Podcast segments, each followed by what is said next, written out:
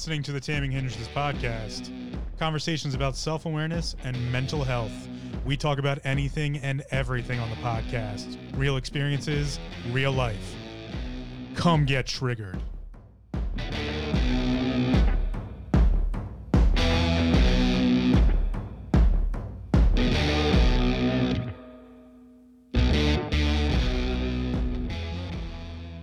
Welcome to episode number 13 of the Taming Hindrances podcast. As always, my name's Phil, I'm the host and creator of the podcast, and today's episode is all about truth.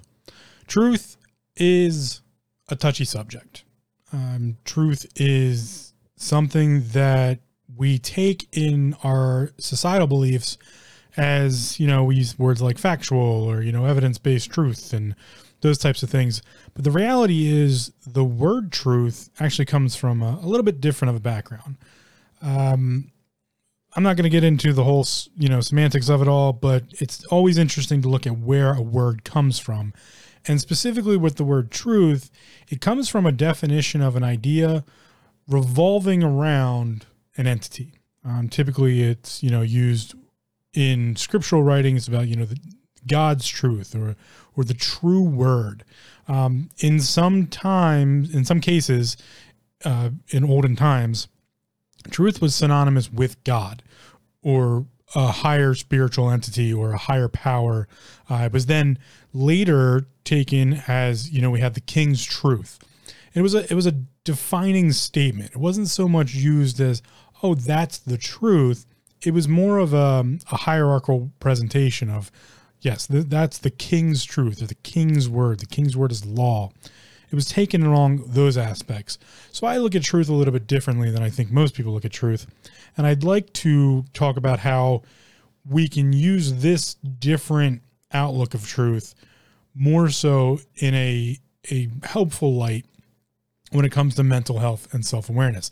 I think the idea of truth inside of as we talked, you know, last episode with when it comes to systems, the systems we're interacting with, there's a big, big need to define the idea of truth for yourself. And that's really where I look at truth and the definition I use when it comes to truth is what is true for you? What is your truth? That statement or those questions, and then, you know, coming up with a statement to define it is a lifelong process in my study, it's very often related throughout you know the anecdotal stories. If you want to look back at even like the, the story of pythagoras and where the pythagoras comes from um, you know if you want to take a philosophical outlook or when we just talk about ethics and morals in general those things always need to be updated always need to be checked on. And there's constantly new information coming in that may challenge our ethics and challenge our morals and thus challenge our truth what is true to us? What is our truth? Not just looking at, oh, you know, here's scientific fact-based evidence. Yeah, that's that's factual truth, but more so if we want to look at you know, what is you know, what do we call truth? What is what is the statement in which we're calling true? Are we using a scientific fact-based evidence system? Sure, that's great. Are we using logic and reason? Sure, that's great. Are we using belief structures? Okay you know, what is your truth? Your truth is going to be wholly you, and my truth is going to be wholly me.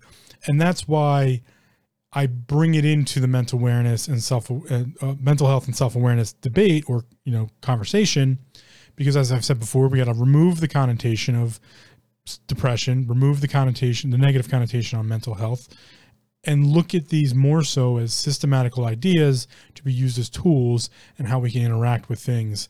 And then thus get rid of the judgment when it comes out of you know just a blanket statement and be able to decipher the information coming in and break it apart and use it for something. And that's that's a reference of truth. It's a reference of what do i find to be truthful when i'm talking about myself or the interactions i'm having with other people coming from the perspective of me. You know, we've talked about perspective before and we've talked about reality before, and these are kind of the talking points there. What is your truth? How do you define it? What what is something that you know if you want to take a take the 30,000 foot approach the as above, so below. On the macro level, the very high end, up above, looking down, what's a um, what's like a no go? You know, pick an easy one. Don't you know? Don't do anything crazy. Let's you know we talked about food last episode. Let's continue with that a little bit. In the food system, in the food world, the things we shove in our face for nutrition or enjoyment, what's a no go for you? What's a what's an honest to God, honest to whatever, honest to God's, however you want to put it. Um, I, I just use colloquial sayings because it's easier, but uh, what's a what's a true statement for you when it comes to food? I really like this, or I really hate that.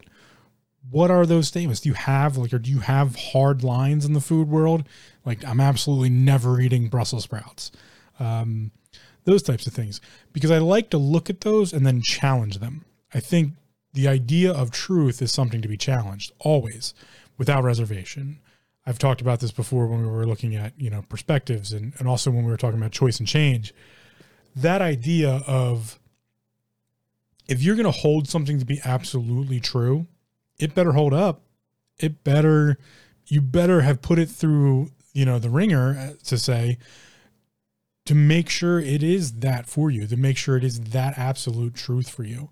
Because these are the things that we need to always be checking on in order to have a moral or ethical standing. And if you don't have a moral or ethical standing, your logic and reason may be in trouble it's oftentimes that we work in the realm of emotions or even before emotions, the realm of coercion. And that's true in most, well, in most all societies. Coercion has taken over at some point and caused mayhem and ham, just, just, just complete mayhem and havoc and has really broken down societal structures that typically happens when coercion comes into factor. In the Roman Empire, coercion could be said to be what ultimately uh, led to the destruction of the the Roman. Let's just call it the Roman oligarchy at, the, at this point.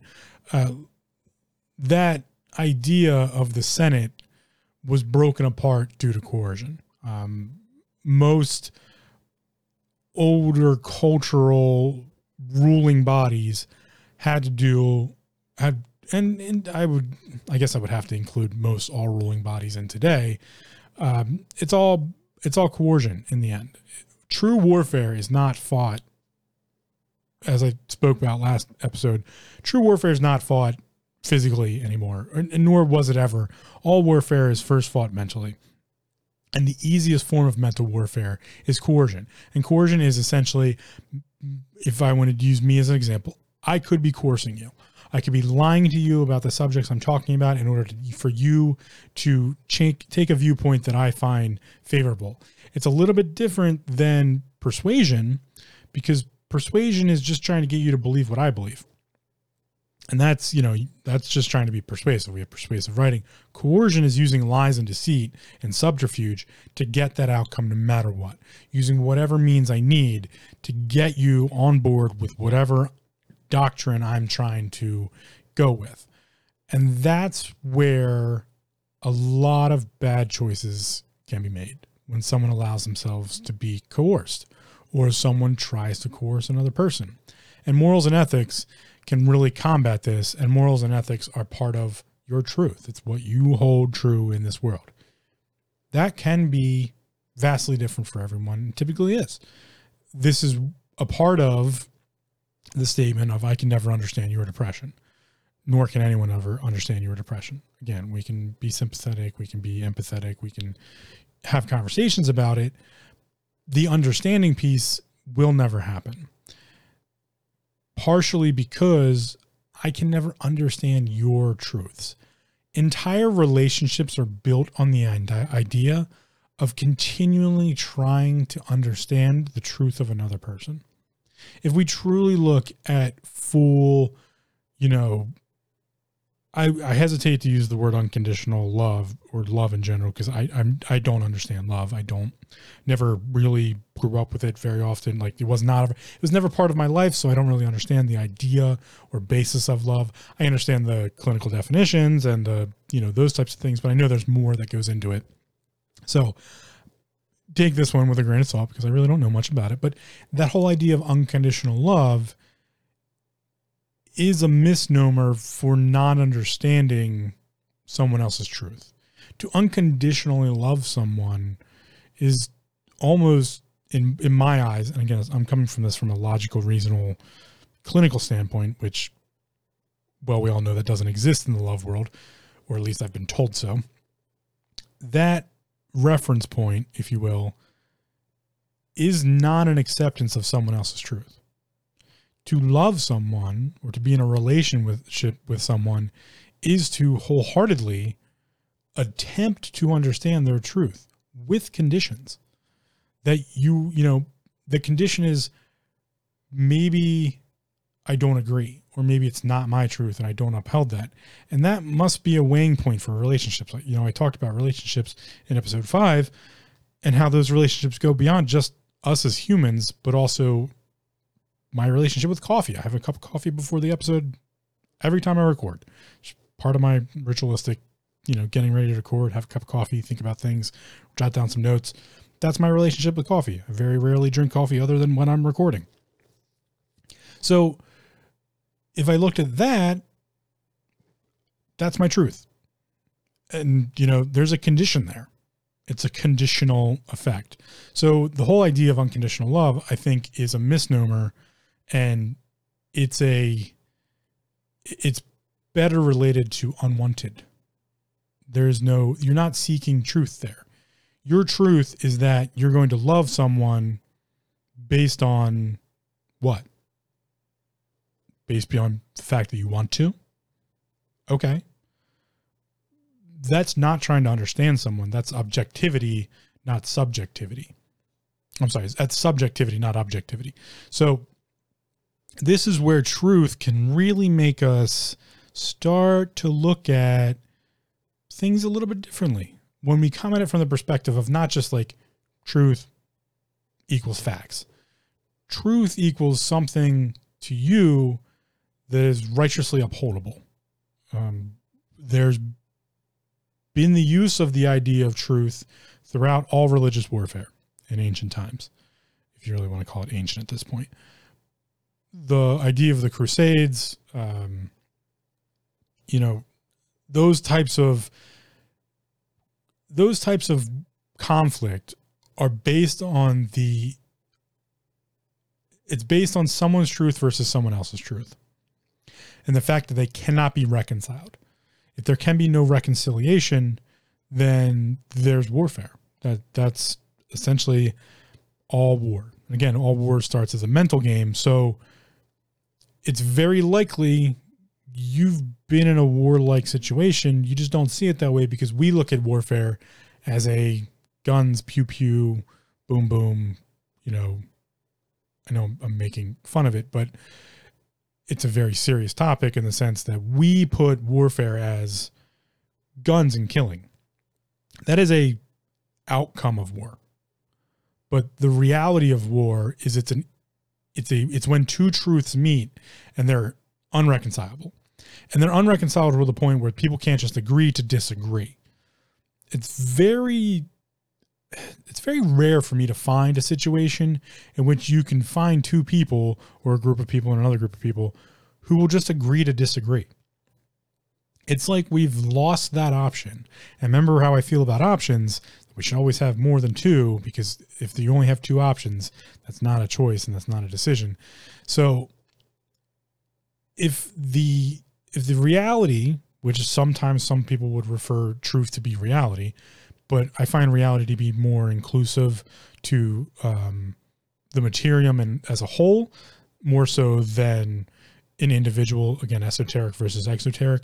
Reality is more of an exoteric vocabulary piece, more so than you know it is an esoteric in, internal piece. Whereas truth is kind of the the the flip to that. Truth is an esoteric piece. Truth is wholly internal. Has nothing to do with the exoteric. You believing in aliens or not is wholly your truth. If you're, you know, aliens exist.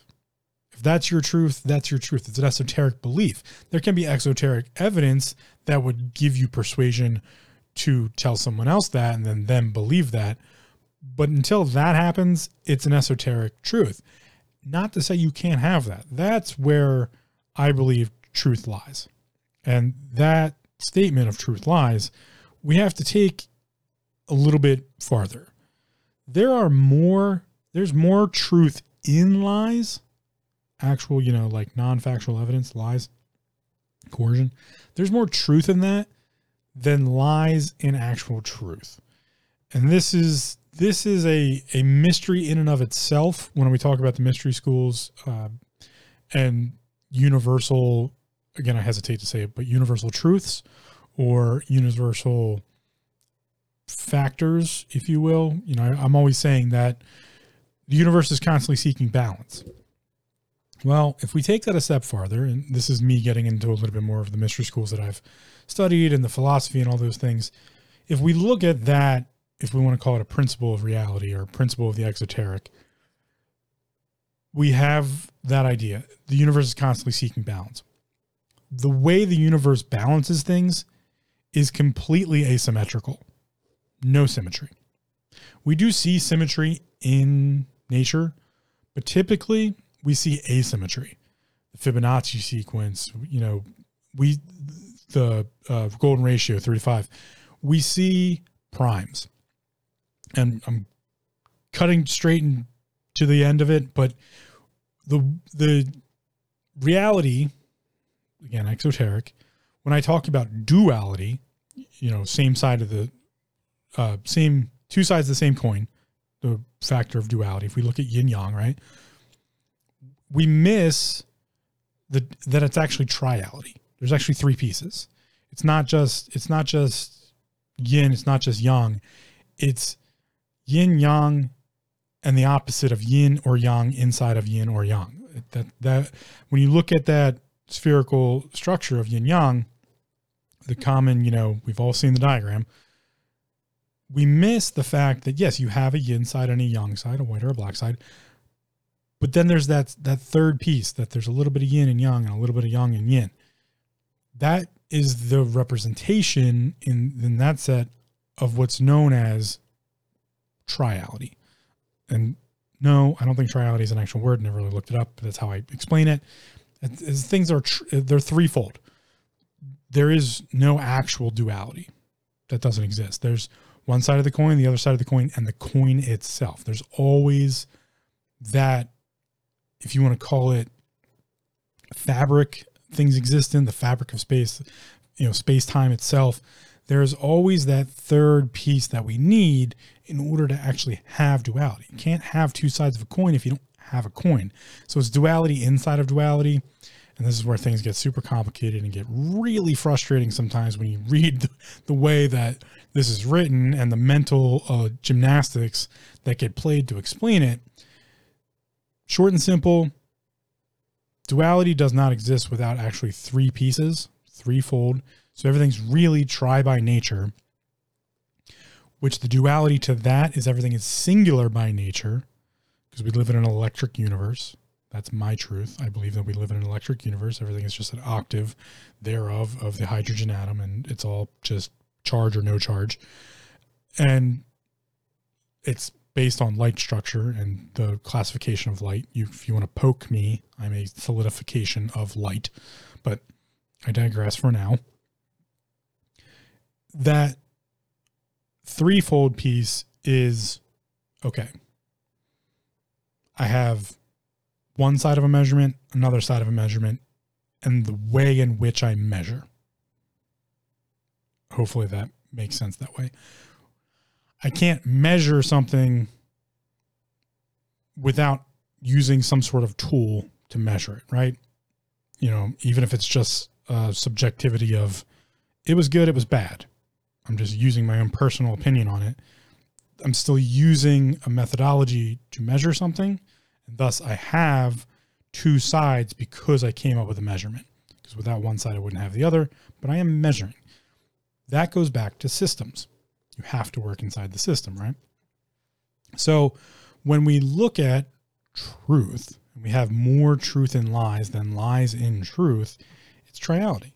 It's we have truth and we have lies, but they're systematically inside of each other because that's the system.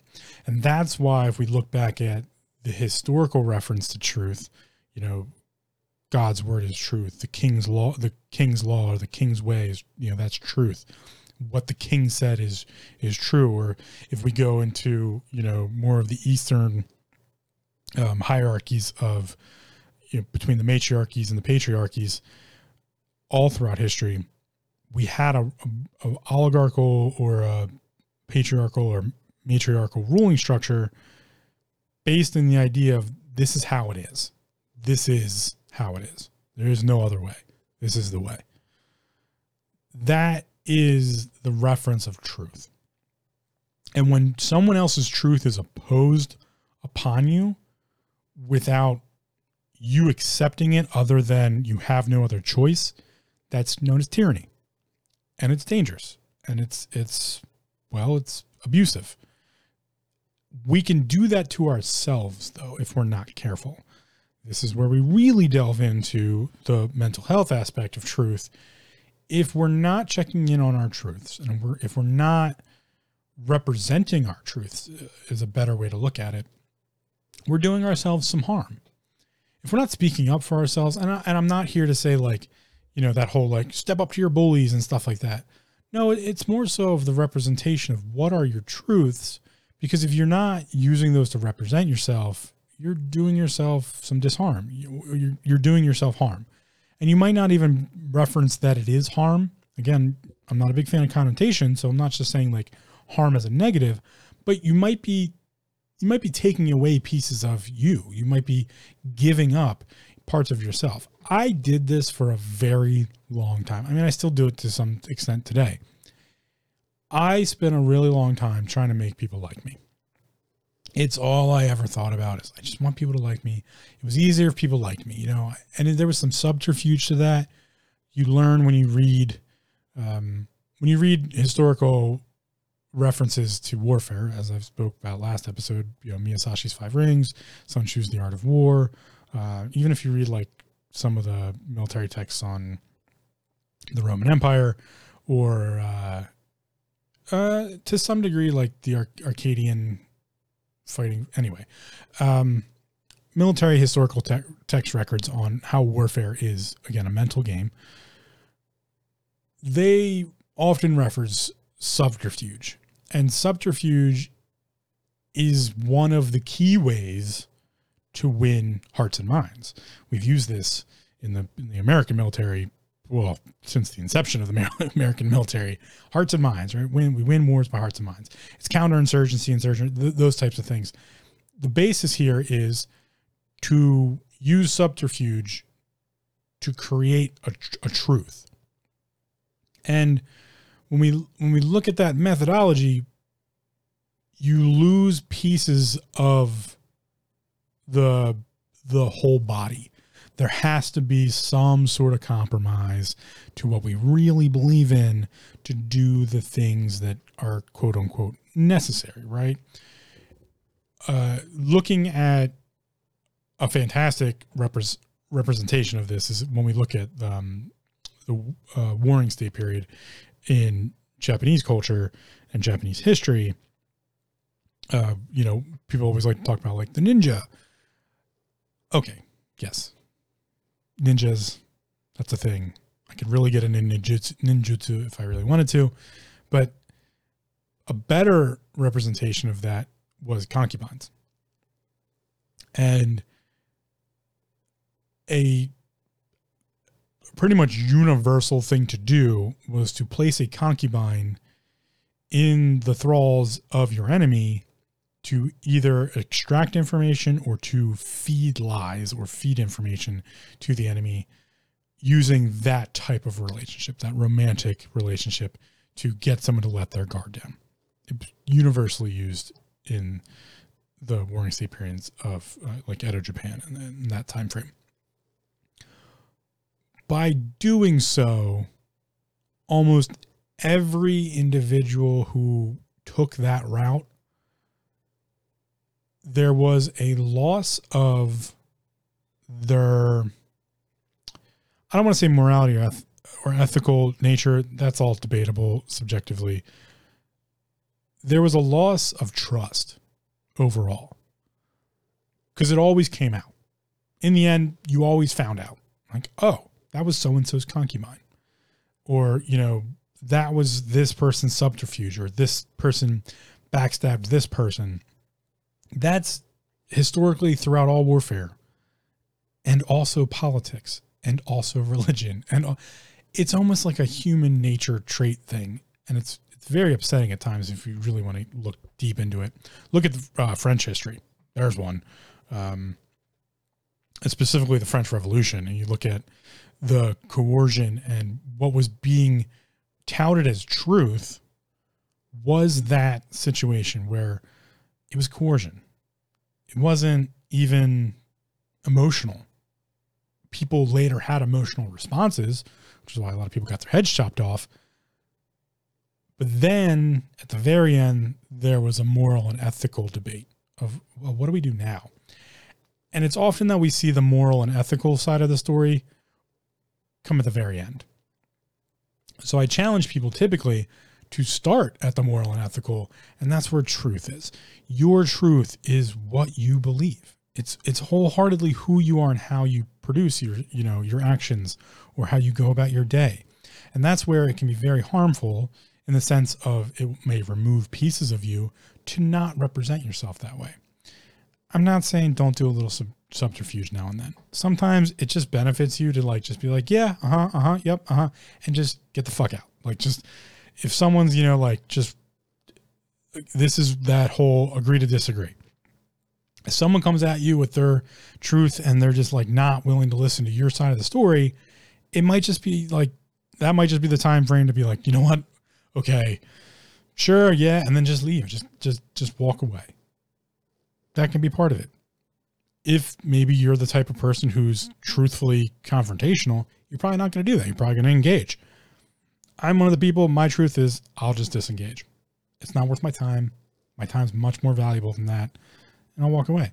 If I really need to have the debate, certainly I will engage in that sense. But I'm, I've said before with martialism, I'm a defensive martialist.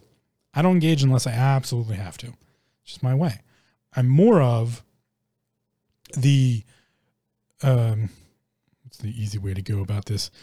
More of the Paracelsus trip. Um, so if you want to look at historical references to philosophers, uh, Paracelsus is technically one of the grandfathers of modern medicine, but also believed in a lot of woo-woo stuff. It's really cool, like sylphs and undines, and gets into like spiritual nature as, as well as true actual medicine like you know oh, okay if i take this herb create this poultice or create this alchemical reagent or agent um, he was Paracelsus von, von, von Hohenheim. Specifically, I don't want to call him a path, uh, pacifist, but like didn't engage unless he absolutely had to. Even when it came to like treating individuals, if someone was of the accord that he was a quack, he didn't go out of his way to like prove them wrong. He wrote a lot and provided a lot of research and evidence based you know, stuff for people to look at. But when it came to debate, there's not a lot of reference for like Paracelsus, like really hardcore debating someone. He would write and be like, this is what I feel like. But when it came to like, if one of those people would come to him for treatment, he would treat them, but really wouldn't like treat them on the basis of, oh, I'm going to prove you wrong. I'm going to prove why I'm why I'm right. And that's an important factor for me when I look at truth versus truth, or, you know, when it comes to medical treatment, you know, the hippocampus of do no harm, always be doing what could benefit the patient. Those are the types of truths I'm talking about here. Those are moral and ethical standings. And when you're in the moral and ethical, specifically in the moral, you have, let's call it wiggle room you have room to be wrong because if you're coming at it from a moral standpoint and it's I don't want to call it moral high ground, but it's kind of moral high ground. And if you have the high ground in warfare, you're typically in a better advantageous position. It's easier to find the avenues of truth. And it's easier to find the avenues of choice and have a good perspective. And this is where education really can come into factor and beliefs and the language we use because if we come at it from a moral perspective a moral um a moral reality if you want. If like if i'm going to look at my reality as being morally correct my truth then we're in a, in a realm of rational logical open-minded thinking. And that's where truth really is. When you're open minded to things, it's hard to lie. Because you might state something that was incorrect, but that wasn't your.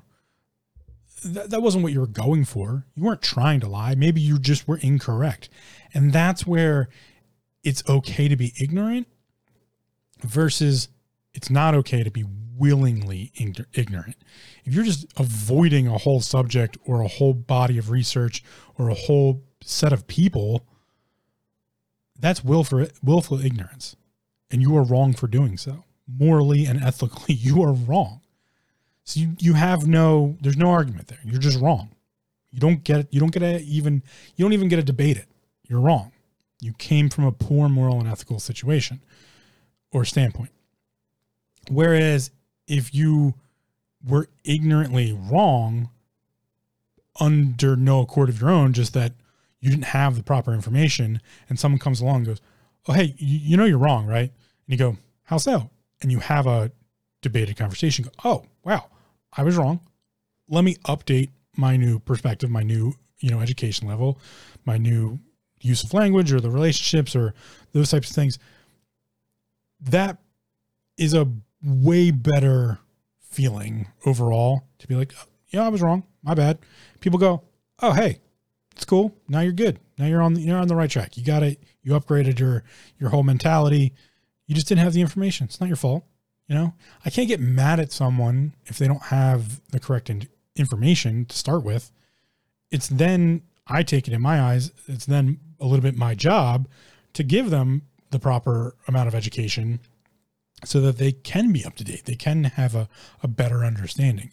We don't do that a lot, specifically in mental health and self awareness. We don't necessarily give people the educational pieces to better understand things or to better upgrade their way of thinking. And it's a huge disservice. This is where I know I keep going around in circles here, but I just like to explain things in different manners because different people hear things differently or think about things differently. So this is where when, you know, we have that educational level and maybe we don't educate others and we just kind of go, oh, they'll figure it out on their own or something like that. That's where it may not be our truth. And we might lose a piece of ourselves from that. I'm not saying you have to like give the beggar $20 every time you see a beggar, but where is the where's the education level?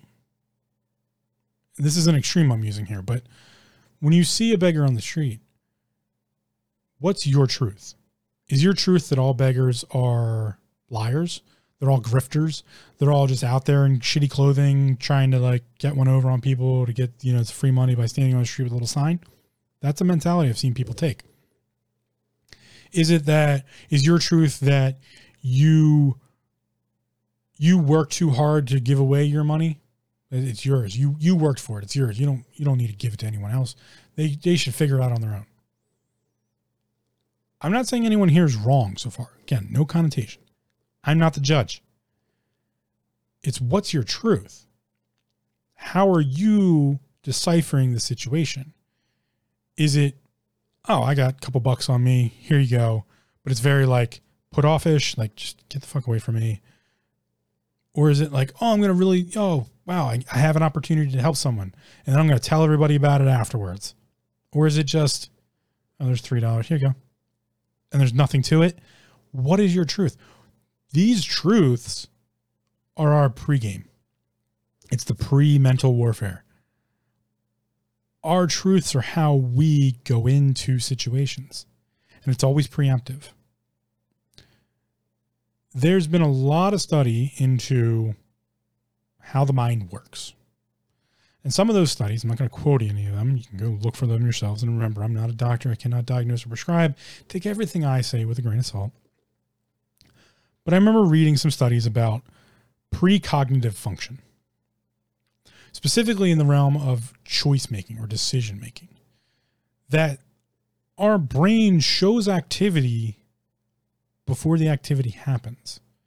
That we're almost always constantly trying to be preemptive or clairvoyant almost of oh, this is what's about to happen here's and this is where we get into muscle memory or reflexive memory those types of things.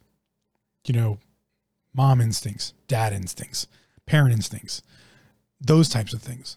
Um, knowing someone again at that deep like if you're if you're knowing someone else's truths you probably already know what to do. You know, I don't have a lot of personal relationships, but I do know people at a very deep level. So I have some truths of interaction with people as a whole. And I can usually find an outcome that fits the situation moderately. But a couple who's been together for years upon years upon years,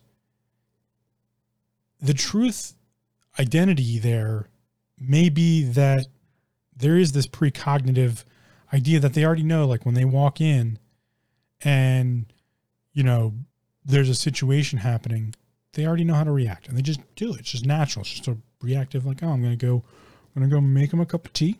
I'm just, I'm not to say anything. I'm just to hand them a cup of tea. I'm to go do the laundry because they're obviously way too occupied and whatever the fucking bullshittery is happening over here. I'm to go take care of these things and then, you know, we'll come back and we'll take care of it in the end. That's, that's that idea of truth. What's your truth? What's their truth? What's the truth interaction there? A lot of time, we never have that ever. We, we don't have that conversation of what's the actual truth.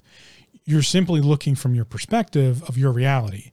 And like I've said before, never allow someone else to imply their reality upon you, but you should also be very careful, and this is the realm of moral and ethics, of how you apply your reality to someone else.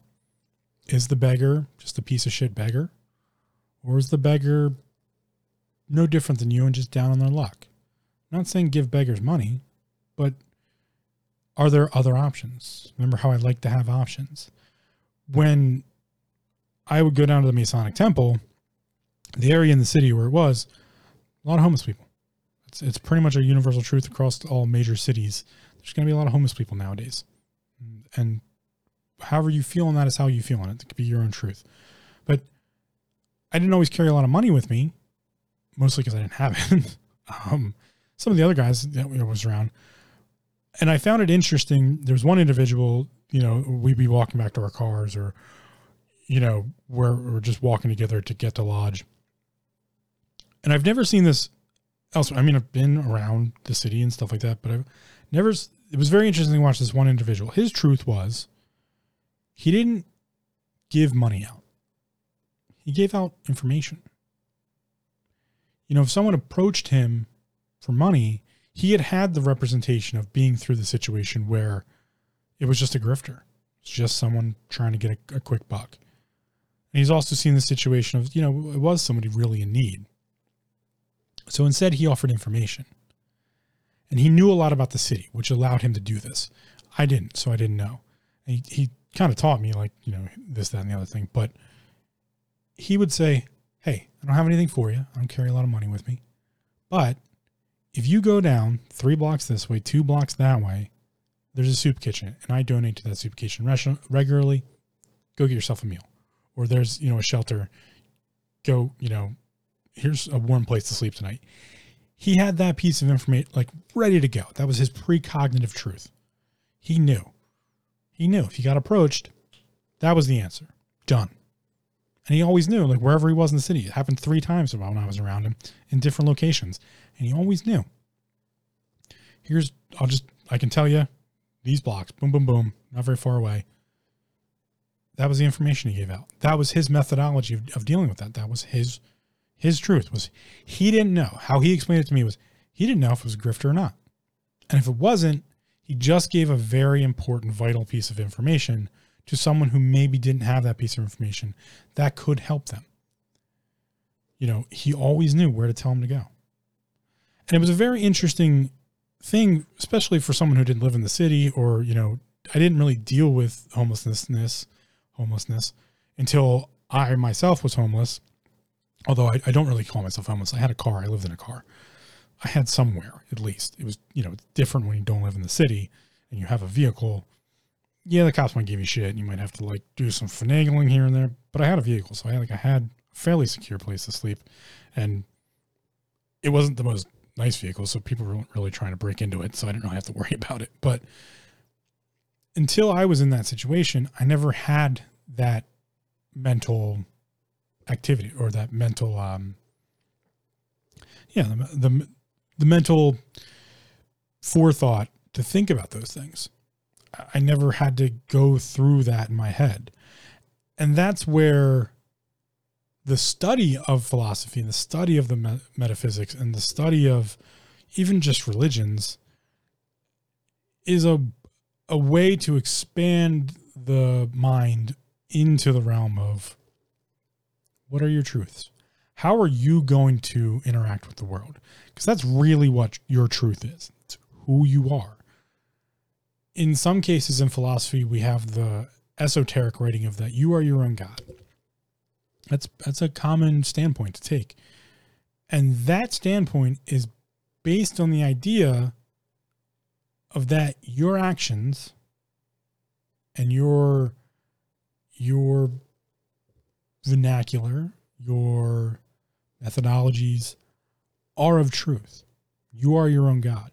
You make your own reality. You are truth. What you speak, there become. Or if we look at, you know, other ways of putting it, I think, therefore I am. I think, therefore I am. That's only half the topic, and it's only half the situation. That is a, a frame of reference for a consciousness to think, therefore you are. I think, therefore I am, but I thought I wasn't. That was my truth for a very long time. My truth was that I was a I was conscious. I was an entity uh, that had a physical form in materium that I didn't quite understand yet. And I thought I wasn't. I thought I, I wasn't capable. I thought I wasn't useful. I thought I wasn't respectable.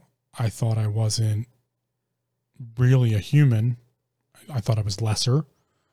Um, I thought I was, I thought I was, I thought I was, fill in the blank.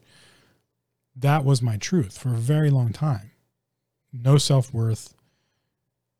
And I'm not saying I have full self worth now, but I have a rational system in place. Again, going back to systems and how we can use them.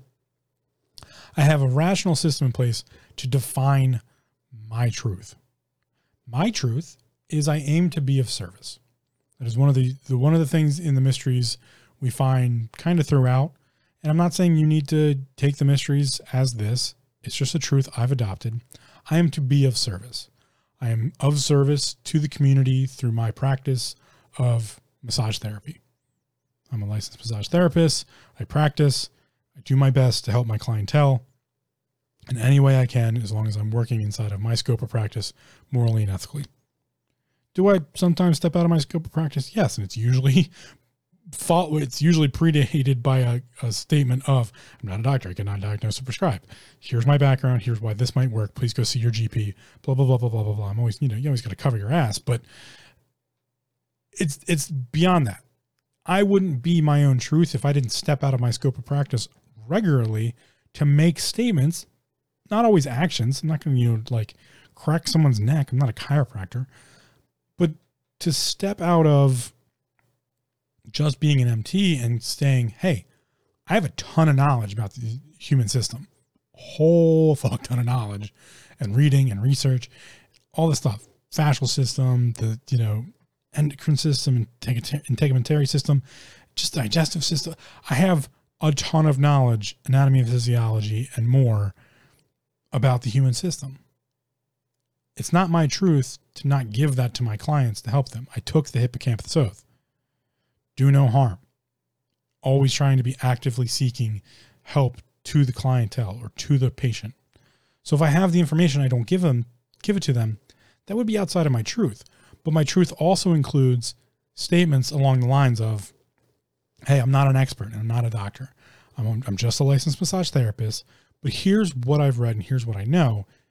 It might be a good starting point for you to do more research based on your own situation to better help yourself. That's my reality. That's my truth.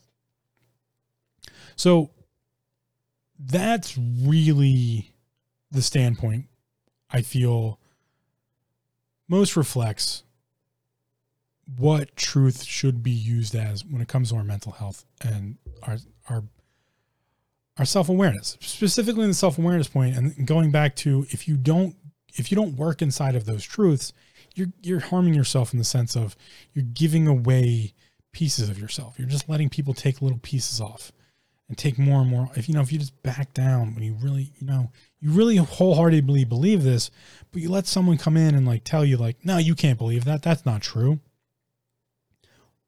Well, okay well why remember i don't like why questions. It's like what evidence do you have? Why should i be changing my viewpoint? And specifically why i don't like why questions is because they're they're subjective. They're typically emotionally based or there's very little rationale to why, or there is a a trying of a rationality. We're trying to make an argument about why, but it's personal and it's typically not based in logic. It might be, but mm, there's usually some other subterfuge, coercion, persuasive pieces in why questions or why answers. So, what evidence does someone give you to take away your truth? And again, I'm not saying you have to like stand on the soapbox and fight the fight. But you do need to be careful that if it is something that you you feel is wholly true to yourself, not to just let someone change that. You know, not to just let someone walk all over that. You know, that's another one. Not speaking up, even if it's just in like a passive aggressive, you know, like muttering under your voice. Letting things go sometimes is not letting things go. It's allowing someone else to have affected your truth about yourself. And that's a big self awareness piece of let's look at it as in, you know, when I talk about working inside of systems, you have systems and then you have people who do like the multi system thing. And that's where systems get dangerous.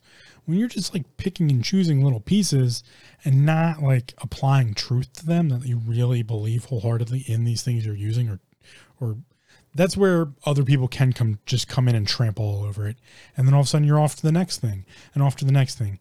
And you never really build who you are. So when we look at truth, I often like to ask, who are you? What are you? what's true. Like, give me a true statement about what you are, who you are. That's wholeheartedly true to you. It doesn't have to be true to me. You can be like, I'm Alf. You know, like I'm Snarf. like you, I'm a chair. It doesn't have to be factually true and evidence based, but it needs to be true to you. It needs to be your truth to answer those questions. Who are you? What are you? It's very important to have definitions for that, at least. And that's where truth is a matter of self. And my truth, if we, you know, want to take this example of when I was talking about true to me was depression. I'm always depressed. It's just my depression has this piece of truth to it that it's not it's not a controlling subject. It's a, a tool. It's a system. And I get to have the truth of am I worth it or am I worthless? It's up for debate. You get to you get to decide. My own personal I aim to be of service to the community. That's how I give myself some self-worth. I go in, I do my job, I do it six days a week. I see X number of clients. I do my best. every time to be of service to those individuals. You could do that however you want if that's the methodology you want to use. There's plenty of other methodologies out there. But that's how I answer. That's my truth of answering. Do I have worth or am I worthless? Who am I? What am I? I'm just just a bearded dude on terra firma who has a lot of questions, has a little bit of knowledge, likes to educate people when he can, and aims to be of service generally, while also being completely introverted and likes to be left alone like a sage on a mountain and just doesn't want to get involved. Just, I want my quiet peace, my little tiny, you know, whatever, thousand square foot, tiny piece of nothingness that's just peaceful and not ignorant. If I have to get involved, I have to get involved. I just typically don't want to. Typically, just be like be left alone. That's my truth. The truth in this podcast is very cathartic for me. That's my truth of the podcast. It's very cathartic. Maybe it'll be helpful to someone else. Who knows? Maybe maybe I am being an aid. No idea. So that's where I think when we look at mysteries and systems, you know, as we've, we've stepped out, we did education, belief, language, relationships, and emotions all lead up to what we consider our reality. And then we have choice and change and perspective. Mysteries and systems lead that those those choice changes and perspectives. And then we have the you know the schools of mystery or just philosophy and thought and those types of things. And we have the systems of philosophy and thought and those types of things lead us into truth. And they are methodologies, the choices we make, the changes we allow to occur, the perspectives we take, the ways we educate ourselves on ways of thinking, the thinking that we do, or the systems that we practice, or what our system is, are ways of defining our truth. And being truthful to ourselves is one of the biggest self awareness starting points you can have.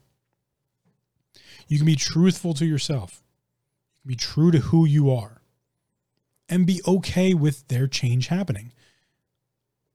Make some, if you want to change something again, you make choices that correlate to the change and the outcome you're looking for. If you aren't comfortable with being true to yourself or you don't know what being true to yourself means, what I can tell you is it probably means you need to take some more time and put a little bit more effort into figuring out who you are and then understanding that that's going to change. It upgrades itself as we get older. You know, one of the things I like to say about knowing how to, you're an adult is when you realize all the adults were right. That whole statement of like, oh, you'll get it when you're older. Yeah. Growing up, becoming an adult is realizing, yep, yep, they were right Yep. they weren't maybe completely right in the statement they made, but I definitely, definitely took till now to realize like, oh no, yeah, I didn't get it till I was older. And you know, there's there's things that we don't even think about or you were never taught about that go into that. The whole endocrine system, your chemical processes, testosterone, that changes in males all the time. As your testosterone levels level out as you get older, your mentality may change estrogen.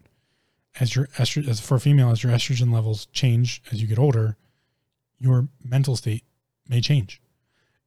You know, as your cortisol levels increase for every for everybody, your stress level and inducement is increasing, and thus maybe you're short tempered or aren't able to deal with as much, getting poor sleep.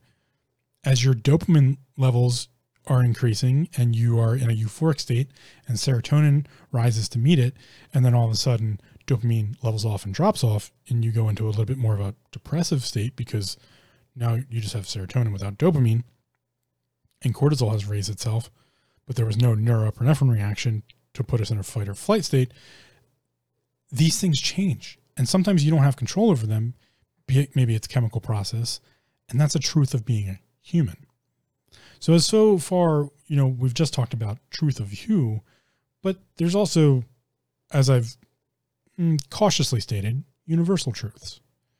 And a universal truth of humanity is we're ruled by systems we don't always fully understand. Just space radiation alone, or just let's, okay, let's look at this truth.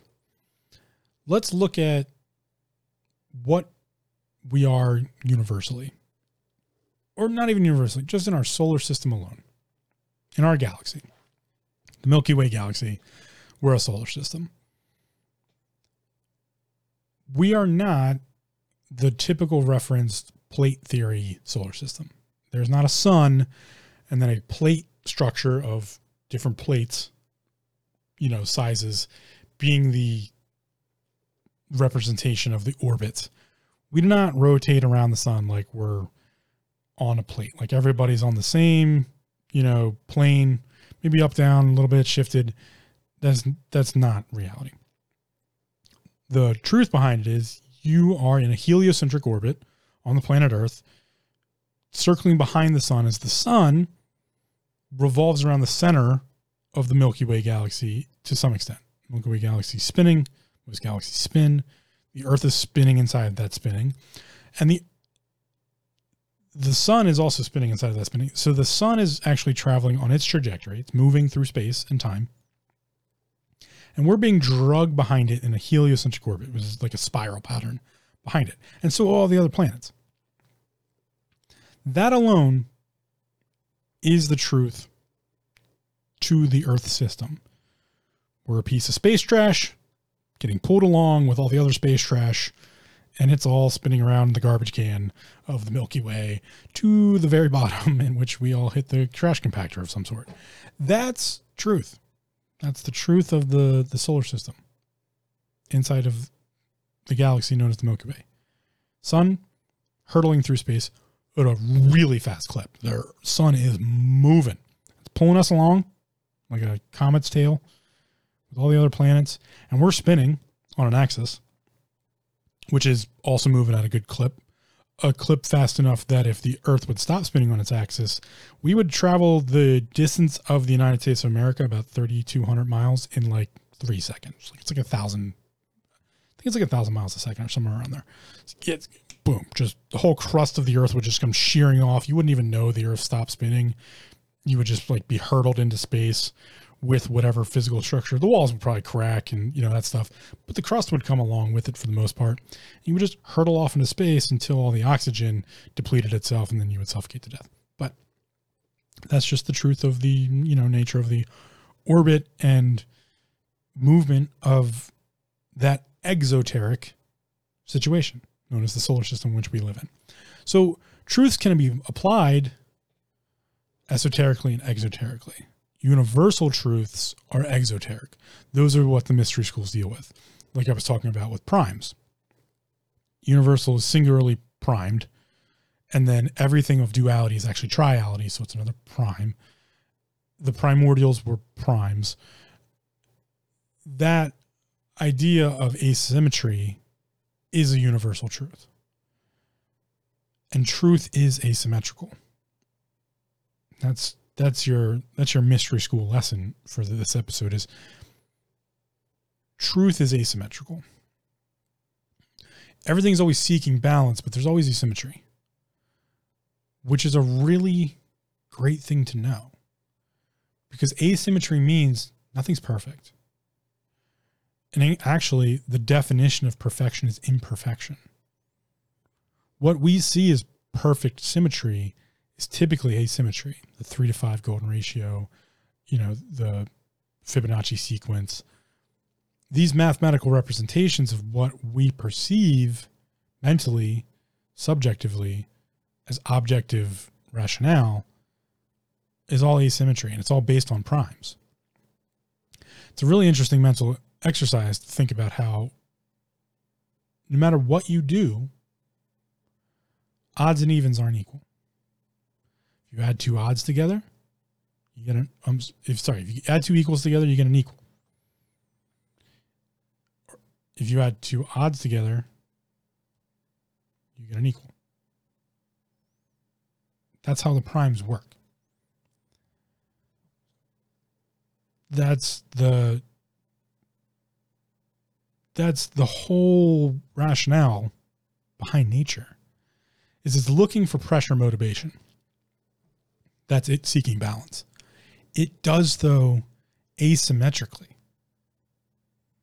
When we have a high pressure system and a low pressure system in the atmosphere, we get a weather event. One way or another, that pressure motivation is going to happen. The asymmetry comes when we end up with a maybe a smaller load system and a, slightly smaller high system. All of a sudden, they both became smaller systems.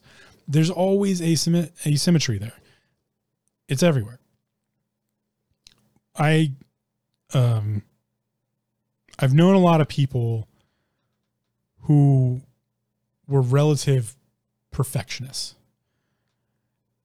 And the great thing I found in perfectionism is how much time they spend on the imperfect. Most perfectionists don't try to be perfect. They try to limit imperfection. And they focus on it all the time. Anything that's imperfect is what stands out to them. The perfect is just just a blur. They don't care. Doesn't doesn't show up on their radar. It's the imperfect that shows up on their radar. That's what they focus on. That's their truth. The truth to imperfection or an imperfectionist is that the only thing that matters is imperfection. It's the non-perfect. That's all that matters to them. Perfect. That's that's what should be the outcome. Imperfect keeps them from getting to the outcome. So they must eliminate the imperfection. Or when they build something or make something or craft something, the only thing that shows out at the end is not what they made, it's the scratch or the the minor imperfection at the end. Those individuals who embrace that idea I don't want to make them sound better or more rational, more logical. I will say that they seem to have a better grasp and understanding of self awareness and their own personal mental health landscape. People who embrace the imperfect, or in my eyes, what I do is I embrace the chaos by usually being of an ordered structure or rational or logical standpoint, both ethically and morally. That embracement of imperfection is always like a tool for learning. It's a it's a way of looking at something a little different. Like, oh, didn't know that was going to happen. That's an interesting outcome you don't have an emotional response to it anymore. You eliminate the idea that there can be perfection. Because without perfection, you don't have imperfection. And without imperfection, you don't have perfection. That's the idea of duality and the truth that all duality is really triality, trifold. Yes, perfection's one side of the coin, imperfection's the other. The coin is the third piece. It's the methodology of measurement be it through the rationale of math, which is what most of the mystery schools have ever used, is to use math as a language, or if it's as easy as mushrooms on a pizza or no mushrooms on a pizza, the answer is pizza. That's that's the coin. The coin is pizza. The idea of toppings on the pizza, that's that's your own truth. But the measurement is there's pizza. So be pizza. That's the answer. It's just there's pizza. Anyway, that's uh, one way of, it was explained to me that because people like food. So when you look at like the food situation, the way you make the systematic idea of preparing a food doesn't matter. It's food. That's that's the coin. The coin is its food. That's its subject or subjectism. Um, art is how I got into that conversation was I'm not very I don't do well with art. I don't I get it now a little bit more so than I used to. But for me, it took a really long time to realize the truth for me of art is the time that went into it. That's the real truth behind art. It's the effort, it's the human effort. If something is beautiful, or if something is thought provoking, or these are all just, that's personal. like depression. The rationale behind it, or to me, the truth behind it, is the effort that went into it. If someone spent 300 hours putting the most perfect stroke of black ink on a white background, I would be far more interested in that piece of art than someone who spent 10 minutes finger painting uh, whatever. Objectively, they're two different things. And the whole art community might get into an uproar about, oh, but art is art and blah, blah, blah. To me, that's the representation of mastercraft versus imitation. You can have a, a profoundly amazing imitation if someone spent the ridiculous amount of effort to perfectly imitate the master of craft. The jack of all trades, master of none, but I'd rather have a master of none than a master of one. Those types of ideas are the representation of the triality of truth. Everything's prime. It's prime by nature. It's all asymmetrical. So when you look at your self-awareness landscape, ask yourself what are your truths? What do you call true? What do you call truth? How do you define it to yourself? What are your your moral and ethical standpoints of truth? And I'm not saying get into morals and ethics because that's a deep dive. But you know, what do you hold true? And what truths can you get out of the lies that you might be telling yourself or others? I spent a lot of time lying to people about who I was. Like I said, I wanted them to like me. I would make up fun stories. I was an entertainer by nature. When you're a bouncer, you sometimes you just got to entertain to fuck with the situation. Just throw some chaos out there and hope it all kind of doesn't go the way you think it might. Just if it doesn't come to fisticuffs, things went well. How you got there mm, might not be the best moral and ethical. I mean, you're not, you know, you don't want to, again, you should come from a moral high ground. That makes it ethically based. But maybe there's some lies that went in, some subterfuge that went into there to stay away from that fisticuff situation. See, I've done that. The truth that's in those lies, though, can be interesting to look at. You know, why did I want people to like me that bad? And again, why is a personal? It's an esoteric question. So like you can ask yourself why questions. I just typically don't like to ask why questions. What were what was the basis of the lies that I was telling people? Why you know, you know what what did I get out of them liking me more for that? How did it how did it benefit me in any way to make people think I was one thing and not another? There's a lot of truth in that there was a lot of truth in the idea. I didn't want people to know who I was. Reality, my truth is I'm not, I hold a lot back here, even on the podcast. You know, I, I talk about myself very openly, but it's rare that you'll get enough people together to know too much about me. I'm not trying to be mystery, you know, not trying to be mysterious. I just prefer to be a very personal, private person. And I accomplish that nowadays by publicly giving you whatever you want to know without really giving you everything to know. I don't need to give you my whole life story. That's not my truth. My truth is, I will share anything that can be of benefit to you or that you might be curious about. But I get to reserve everything I want to reserve from that. I don't need to give you everything to give you that. That's why I, I don't do well in personal, very intimate relationships, be they, you know, platonic or not platonic. I don't do well in that situation because I'm just more of a professional by nature. And I like to say human beings, humans are, they are my profession. So that's the idea of, you know, can you, can you garnish or gain some some garner? Can you garner or gain some truth from the lies you might be telling? What lies are you telling? What lies are you telling yourself? Do you really like pineapple on your pizza? You just don't know. You just never tried it. You're just going along with the narrative, like, no, I never put pineapple on pizza. The reason pineapple on pizza sucks is because, fun fact, worked in a pizza shop.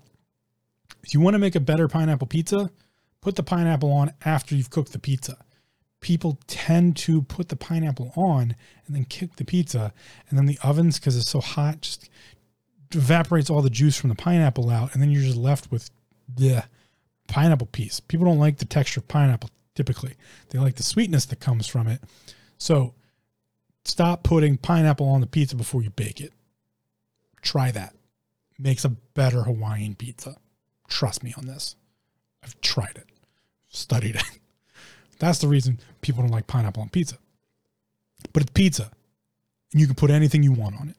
It's one of the greatest things I ever learned in the restaurant industry. Is I had this chef tell me, I might I might wrap up with this.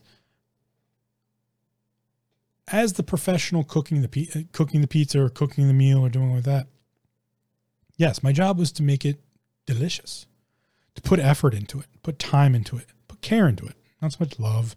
You don't do that in the professional world, but you put some care and some effort into creating a good meal. And he specifically told me this uh, when we were doing funerals because I, I, did a lot of banquet work. That's really what I was. I'm good at slinging food. There's two parts of the three because I kind of consider pizza separate. I'm decent at tossing pies.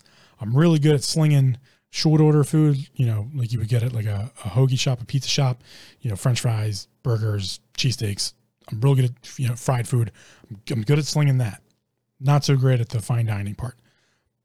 Oddly enough, though, I'm really good at banquet work, which is you know bulk food items for parties and such. So doing a funeral, I don't know how we got into the subject, but he told me essentially, yes, put care and effort into the food, right?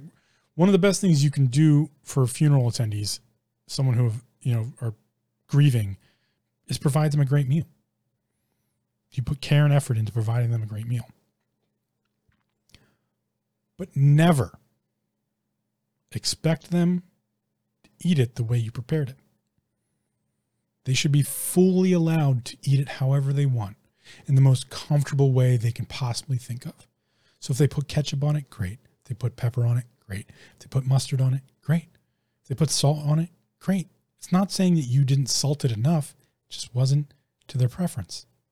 So instead, provide an item or provide a culinary spread that's customizable. That makes for a better banquet. Because by doing so, I've given the option for them to express their truth. And that's the truest form of art I can think of is to provide my truth in a way for others to experience it with theirs. And it took that moment of clarity to realize one of the deepest rationales of all human beings. You may be like me and you really want to be private, but it's kind of nice to be understood. And when we understand that someone else's truth can be vastly different from ours without affecting ours, we can share ours and we can be truthful to ourselves and them at the same time. When someone's truth goes against humanity as a whole, that's what's known as a cancer. Inside of, and this was all actually a part of this conversation I had with this individual, very prophetic, very prophetic individual. But when you talk about cancer, because he knew his truth was he knew other people's truth.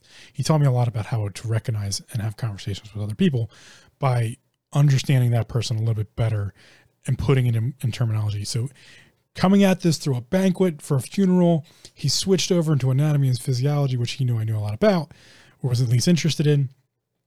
And we talked about how with cancer, cancer is a deformation of the cellular structure of the human system. I'm adding a lot to this conversation, but cutting it out is the answer. So when someone's truth wholly goes against the human representation or humanity as a whole, that's when removal occurs. Not because there's a disagreement. That's a different subject. How someone likes to eat their pizza, it's not my fucking problem. I just make the pizza. I try to make it however they want to eat it because I'm not eating it. They've provided me money for a service. That service is make pizza. Make pizza the way they want pizza. Not to have some opinion on how they should want their pizza. But if someone were to come in and say, no one's allowed to eat pizza, that person's wrong. And at that point, it's time to take a stand and say, no, no, no. The truth here is my truth, their truth, everyone else's truth. People get to eat pizza, asshole. Okay? Calm down, shut up, sit down because you're wrong. You need to reevaluate your situation. That's a cancer. We don't want that. This gets into a much bigger, broader conversation of moral and ethical rights or human rights as a subject. But again, if we come at the conversation from a moral standpoint, more so than an, an emotional standpoint, or even a, a, a negative side of, uh, or a, a non helpful side of coercion and, and deceit, if we come in from a moral standpoint, we have better conversations. So the truth of the subject matter for self awareness and mental health to me is to remove the connotation, which allows us to have a better conversation that doesn't start in the negative. To instead come at it from a moral standpoint. And the moral standpoint I take, I cannot understand your depression, singularly who you are. We can talk about it though. There's nothing taboo here. There's nothing off topic here. There must be no no connotation so that we can have proper judgment and then have good sharing of truth. At the same time, you need to spend the time and spend the effort. You know, like I was talking about these people, it's a constant revolving thing in the mystery schools and in some of the anecdotal stories I've given you in this episode. That time and effort piece to put in the effort to figure out what your truth is. Who are you and what are you? Truthfully, who are you and what are you? What do you want to be? Who do you want to be? Those are some new, new interesting truths to talk about, right? If I can figure out who I am and what I am, maybe then I can figure out who I want to be or or or what I want to be. And then I can try to strive for that or find systems to put in place to get there. And I can take things one step at a time and give myself more time, we've talked about in, in previous episodes. So that's really truth. One of the definitions of truth is um, it's a body of real things. I think that's it's interesting again when we take words into a different context than what we're usually used to using them. If we look at the history of a word or just a, a different definition, one of the definitions for truth is a body of real things. And that's why I brought up that that whole, you know, funeral banquet thing is the real body of things in that in that system, in that truth, was the truth was we were slinging hash for a banquet. Just doing my job. But just doing my job correctly, with some effort, I could provide a service to people who really needed it at a time that was, you know, of grievance, of of dealing with loss of life. Maybe that person just needed a really good meal just to get through that day. That was their truth. And my truth was just to do, do my job to the best of my ability. That's it. So truth can be super simple or super complex. You get to decide, and you get to decide what your truths are. So please go look at your truths, check them out, come up with new ones, maybe jot down some ones that you'd like to study into. You know, we'll have to at some point get into moral and ethics, I'm sure, but if you don't know what's a set of morals or what a set of ethics is, it's something to look into because there are many ways to measure it. But it becomes a universal truth that moral and ethics are our exoteric way of dealing with other esoterics. So if you're an esoteric and I'm an esoteric, again, S O E S O, esoteric, selfward looking, inward looking, self awareness, mental health, universal truths on the exoteric. You know, you can have your own your own personal esoteric truths. The universal S exo exoteric truths or the outwardly looking truths are those things that allow us to link up. And I'm stating that one of those take the connotation of depression. Everyone's depressed. It's just a tool, it's just a system, it's just a way of looking at things. Mental health is just an aspect of health. What is homeostasis of mental health? It's not, oh no, mental health. It's mental health. How's yours? Good, bad, ugly, awesome, somewhere in between, pizza. What is it? What's the truth there? That's all. And then let's you, know, you talk about it, converse about it, do what you can. You know, th- that's the methodology. So, what are your truths? What truths would you like to put in tail? Truth do you want to represent yourself with to to the world? It could be very tiny. I love pizza. It could be very big. I want to save an endangered species there's a lot that can go into a truth. So spend some time with it. I ask you to spend some time with it and look at it and define your own truths. And then, you know, at some point we maybe get into that idea of definition. Because definition of truth is when we we righteously I can shouldn't really say righteously, but when we kind of plant the flag, if you will. That's definition of truth. So take the first step look at your truth. And then as we go along, maybe you can start to define some truth for yourself. As always, thanks for coming by. Thanks for listening. And uh, I'll catch you on the next one. Thanks for listening. Come check us out at taminghindrances.com for show notes, links, resources, and more. Also, don't forget to subscribe to the show via iTunes, Stitcher, RSS, or your preferred platform. If you leave us a spiffy review, we might just mention it on the show. But go be awesome. And just remember to breathe.